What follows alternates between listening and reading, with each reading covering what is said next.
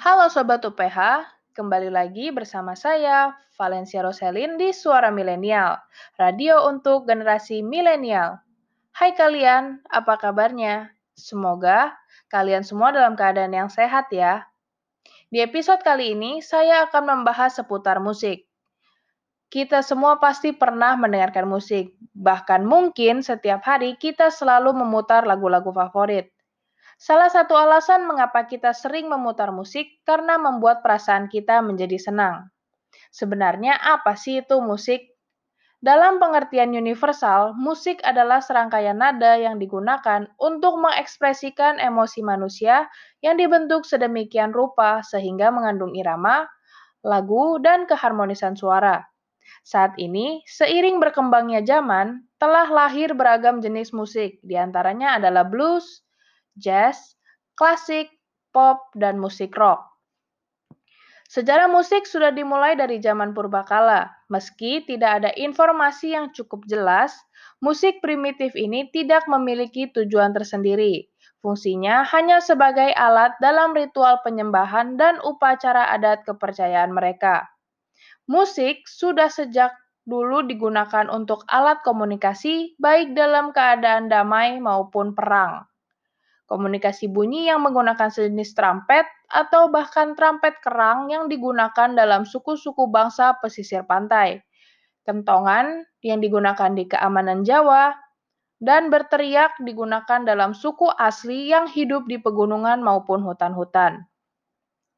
Musik sendiri banyak sekali manfaat positif buat kehidupan kita, tentang kepribadian, hiburan, kesehatan, dan juga kecerdasan.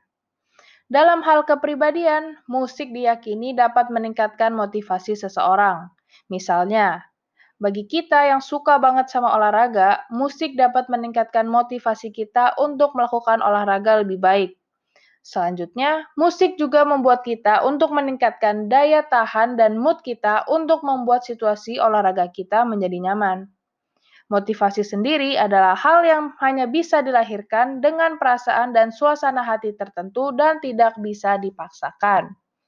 Nah, kalau hiburan, musik dapat mempengaruhi suasana ruang batin seseorang, baik suasana bahagia ataupun sedih tergantung dari pendengar itu sendiri.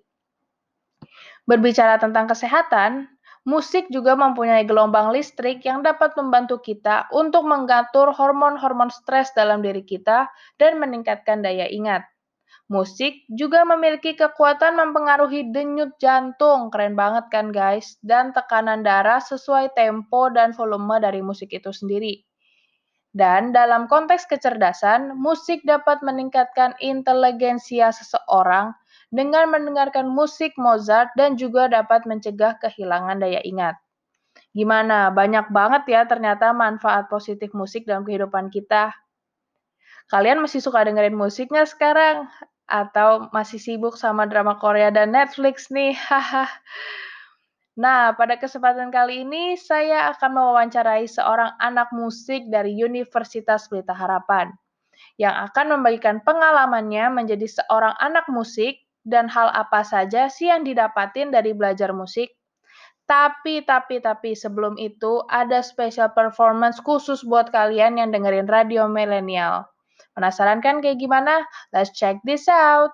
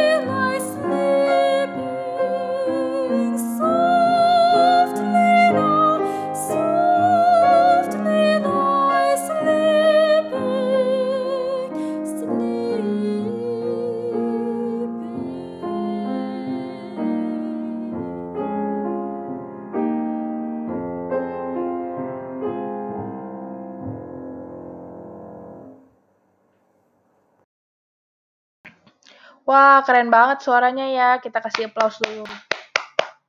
Kalau aku yang nyanyi kayak gitu, anak ayam pada pingsan tuh kayaknya. Oke, balik lagi ya. Nah, tadi kan kita udah denger nih performance-nya. Sekarang saatnya kita nanya-nanya yuk sama anak musik ini. Let's go!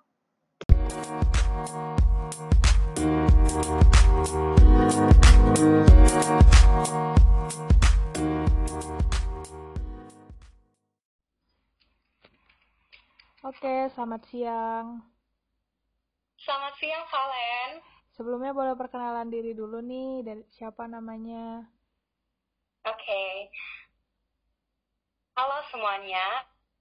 from University of Pelita Harapan.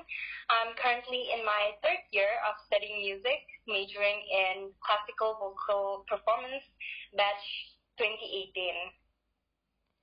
Oke, okay, uh, hari ini aku bakal nanya-nanya kamu untuk beberapa pertanyaan ya tentang seputar uh, Conservatory of Music di UPH. Ya, yeah, sure. Oke, okay. pertanyaan pertama, apa alasan kamu untuk memilih peminatan classical performance?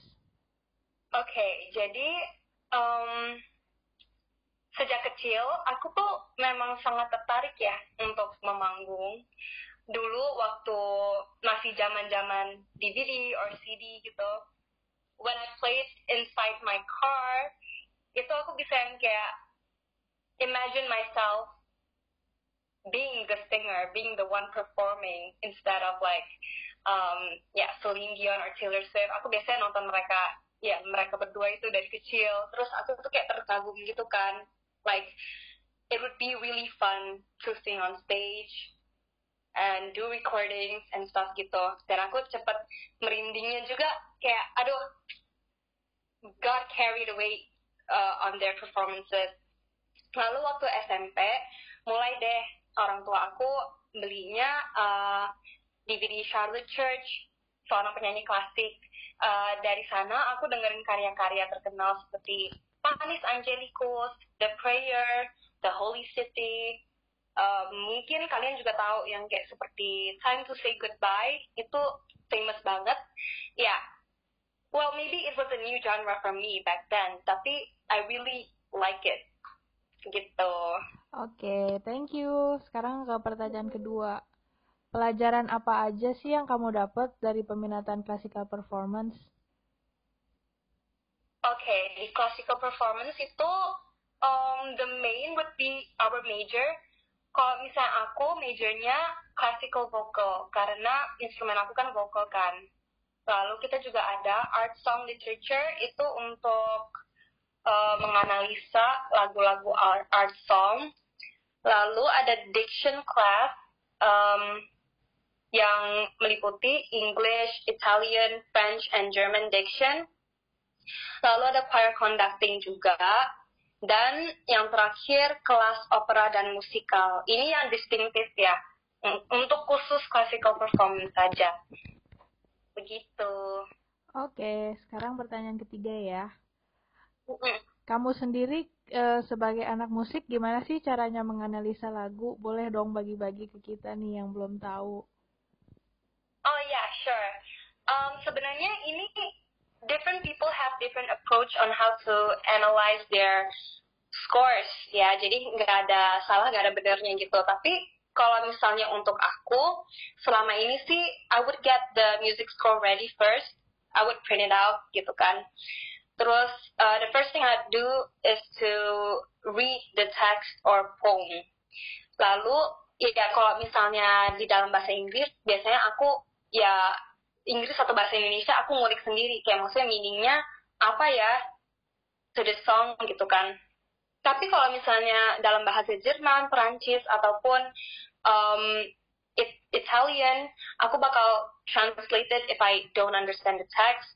Lalu baru dari sana kita bisa highlight the positive and negative words. Misalnya nih um, misalnya the song aja deh. My own song yang With You No More. Jadi With You No More, Sad Fountains. I would highlight the Sad Fountains itu sebagai negatif because it uh, gimana ya menggambarkan sorrow di sana ya kan.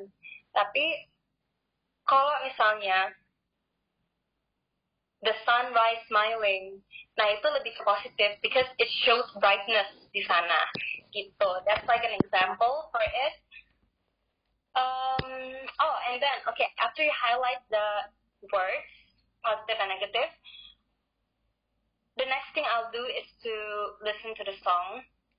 Aku bakal mendengarkan lagu itu dua kali Nah, kita juga harus kritis nih. Maksudnya di YouTube kan banyak kan ya referensi gitu dari yang beginner sampai advanced level. Jadi, aku tuh bakal pilih referensi dari artis-artis yang memang udah terkenal, punya nama, dan memang bidangnya di sana. Misalnya, Cecilia Bartoli, Diana Damrau, Renee Fleming, ya, yeah, big singers, huge artists intinya gitu first, I'll just watch, watch them perform as usual. Second, aku bakal hanya mendengar mereka nyanyi, lalu aku bakal lihat score aku sendiri. Lalu try to understand the flow of the song. Kenapa frase-frase tertentu tuh artisnya sendiri kayak um, bikin crescendo atau di, crescendo lebih kayak gimana ya kenapa artis itu dalam satu frase itu bisa menggedekan suaranya lalu di frase lain tiba-tiba dia mengecilkan suaranya nah di situ kita harus kayak analisa tuh artinya apa ya kok dia mengecilkan kenapa dia mem, uh, membesarkan suara dia di sana begitu deh wah lengkap banget ya yeah, that's how I analyze my songs sih. Oke, okay, thank you banget buat penjelasannya. Oke, okay, sekarang yeah, kita lanjut ke pertanyaan berikutnya. Nah, di performance kamu itu kan kamu nyanyiin lagu With You No More dari Roger Quilter. Kira-kira apa sih alasan kamu milih lagu itu? Boleh nggak sharing ke kita-kita? Hmm, oke. Okay. Salah satu uh, alasannya kenapa aku pilih lagu ini ya tentu aku udah belajar lagu ini dari major gitu kan udah lumayan lama when I first learned this song ya aku pikir ya udah it's major song it's a poem it's based on a poem and I think it has a very deep and special meaning inside it um, when I reread the poem over and over again I came to realize that this is a poem about your loved one's death yeah it's a sad poem Tapi your beloved one ini ya doesn't have to be your partner in life. It could also be your family member or even your best friend. Um, I first performed the song untuk upper division jury aku, which was last semester. Yeah. Tapi I, I couldn't feel any words that came out from my mouth pas itu ya. All I could think of was everything related to the vocal technique ini lagu memang pendek, cuma dua menit, tapi it's extremely difficult. It requires long breath, clear English diction, as well as good interpretation. Karena this song is only two minutes, you might as well put up a show for it gitu kan, susah. I could only cover the long breath and clear diction. Kalau misalnya interpretasi waktu itu sih belum mencapai segitunya sih. I for sure struggled a lot to deliver my interpretation. Soalnya aku nervous juga. And when singers get nervous, our breath and vocal projection immediately get affected. So overall performance waktu itu tuh jelek. Tapi ini ya, oke. Okay.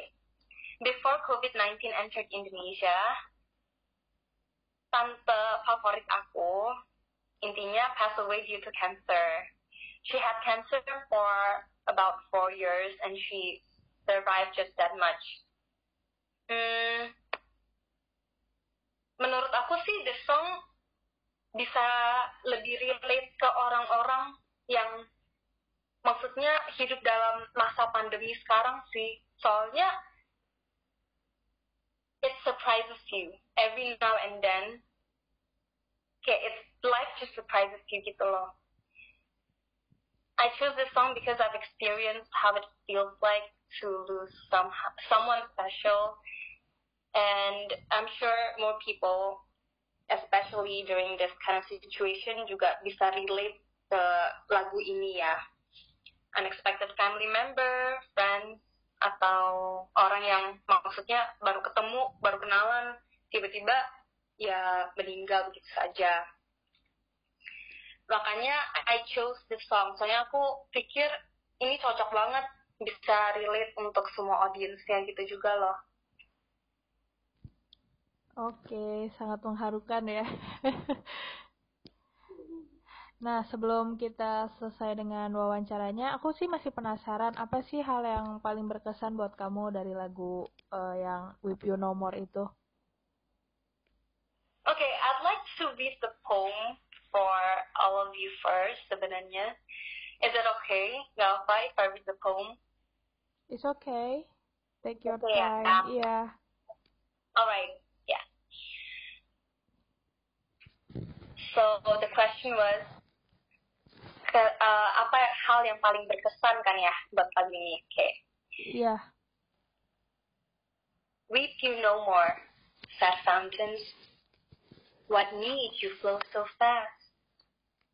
Look how the snowy mountains, heaven sun doth gently waste. But my son's heavenly eyes view not your weeping that now lies sleeping. Softly, softly, now softly lies sleeping. Sleep is a reconciling, a rest that peace begets. Doth not the sunrise smiling, when fair at even he sets? Rest you, then rest, sad eyes melt not in weeping, while she lies sleeping. Softly, softly, now softly lies sleeping. Okay, the first two stanzas itu sebenarnya menggambarkan sobbing. Okay, jadi weep you no more sad fountains what needs you flow so fast. Itu maksudnya what needs you flow so fast it's referring to the tears. Kayak flowing so fast berarti it's sobbing gitu kan. Lalu the sun melts the snowy mountains. Nah itu berarti banyak orang tuh nangis. It's not only like two or three people yang menangis tapi everyone literally on that certain place were crying out loud lalu ini juga uh, gimana ya kesannya ada blaming God gitu loh. Kayak God lu lihat kita semua nih menderita. Tapi kenapa you allow this to happen to us? Like what sin have we done? Gitu loh. Like we're struggling. Help us if you really God. Yang kayak um, you question God's presence on that struggle. That moment of struggle. Okay. Mm, namun, oke okay, jadi overall the first two stanzas itu atmosfernya sorrow, oke? Okay? Tapi the third and fourth stanza tiba-tiba ini uh, poemnya bilang sleep is a reconciling. Maksudnya ya death itu peaceful gitu loh. It dwells on the benefits of having a peace of mind, terus a rest that peace begets kedamaian ini tuh yang membuat this um, gimana ya kematian. Tapi ya intinya rest in peace gitu itu maksudnya. Lalu does not the sunrise smiling when fair at even he sets? Maksudnya ini tuh um, orangnya ini mau bilang kayak praying that the sun wouldn't shine too much shine so brightly maksudnya. Biar maksudnya kekasihnya ini bisa tidur dengan nyenyak. Nah kan ini kan dibilang kan when fair at even he said he said. Berarti I assume this is a woman yang lagi berdoa biar cowoknya bisa rest in peace. Lalu rescue dan rest said eyes istirahatlah. melt not in weeping. Ini maksudnya die in peace without remembering the tragedy that happened before um, he died gitu. While she lies sleeping. Nah ini while she lies sleeping, yeah that's why that's why I um, assume juga maksudnya this is a woman yang memang recite this poem gitu while she lies sleeping. Softly, softly, now softly lies sleeping. Maksudnya she's referring to herself. She can only die in peace if her loved one also rests in peace. Sebenarnya I picture a war that's happening in a place karena a lot of people kan yang tadi di mention di poemnya juga a lot of people were sobbing gitu kan. Jadi maybe they were injured or even died in the occurrence um, yeah, the poem comes from the woman's point of view, written in the third and fourth stanza. Lalu aku juga picture a couple on the verge of dying. They could they could hardly speak, maybe due to mental shock atau gak ada energi yang tersisa lagi untuk mereka gitu loh. They could only see each other for one last time, pray inside their hearts, wishing each other a silent rest in peace before they finally say their goodbyes. The fourth stanza basically tells you that the woman can only rest in peace if she sees her beloved one does also. Itu deh, that's the end of like Iya, berkesan banget sih ini sebenarnya poemnya. It's very beautiful, kayak mengena di hati aku juga ketika maksudnya my aunt uh, passed away ini aku bisa relate gitu loh how deep this is Iya, maknanya dalam banget. Dan by the way, kamu cocok banget jadi pembaca pantun. ya ampun. Bisa aja. Oke. Okay. Masih latihan sih aku. Masih banyak yang harus aku belajar. Semangat. Oke, makasih buat waktunya dan udah berbagi pengalaman dan pengetahuan buat kita. Sampai ketemu di kesempatan selanjutnya ya. Stay healthy, stay safe. Halo. Iya, thank you. Bye-bye. Bye-bye.